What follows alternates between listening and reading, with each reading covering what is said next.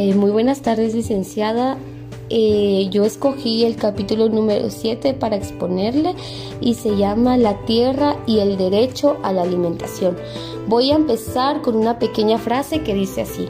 El día que el hambre sea erradicada de la tierra, se producirá la más grande explosión espiritual que el mundo haya conocido. La humanidad no se puede imaginar la dicha que irrumpirá en el mundo el día de esa gran revolución.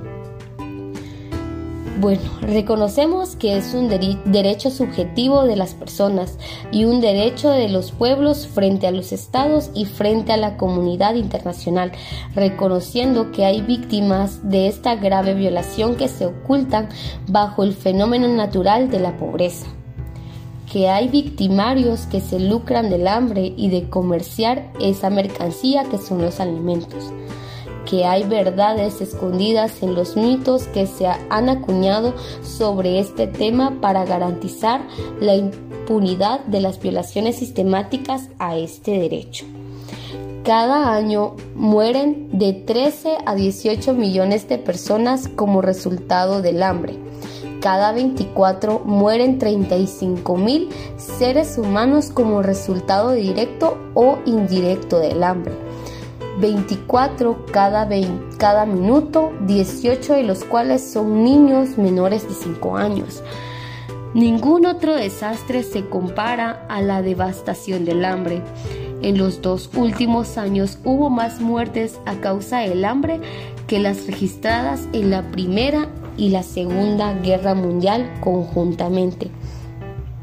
La falta de alimento para las personas no solamente deja hambre, hacia la gente menos capaz de disfrutar la vida.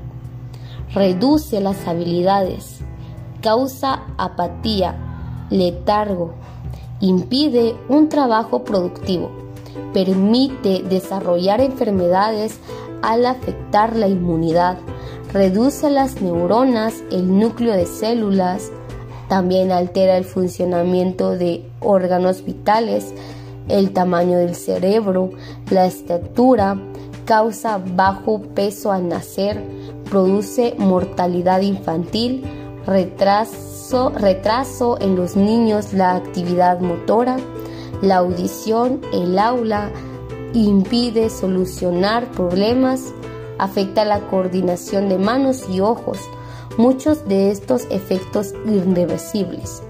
Aún después de una larga rehabilitación.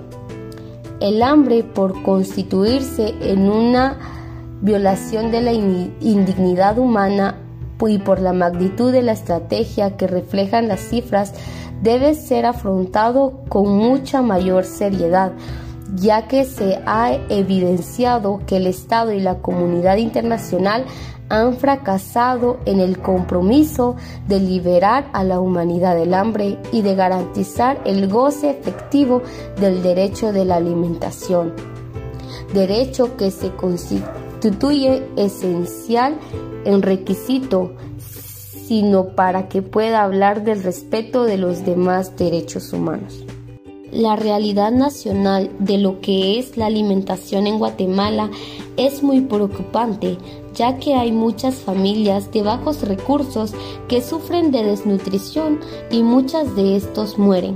Y pues sí, Guatemala tiene muchas tierras fértiles, pero el problema es que no todos tienen las posibilidades de cosechar su propio alimento.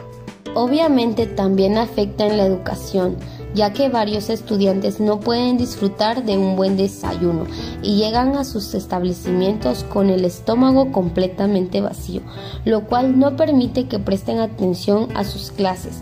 Esto afecta su aprendizaje, tomando en cuenta también que en el nivel medio ya no se les da la refacción impartida por el gobierno.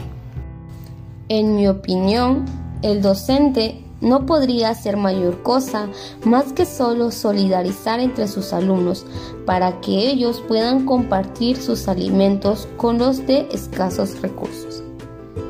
En conclusión, no hay una forma única o un modelo único de desarrollo o de políticas micro y macro que posibiliten garantizar el derecho humano a la alimentación pero sí hay muchas ideas y propuestas que se deben acoger de acuerdo a las necesidades de los pueblos.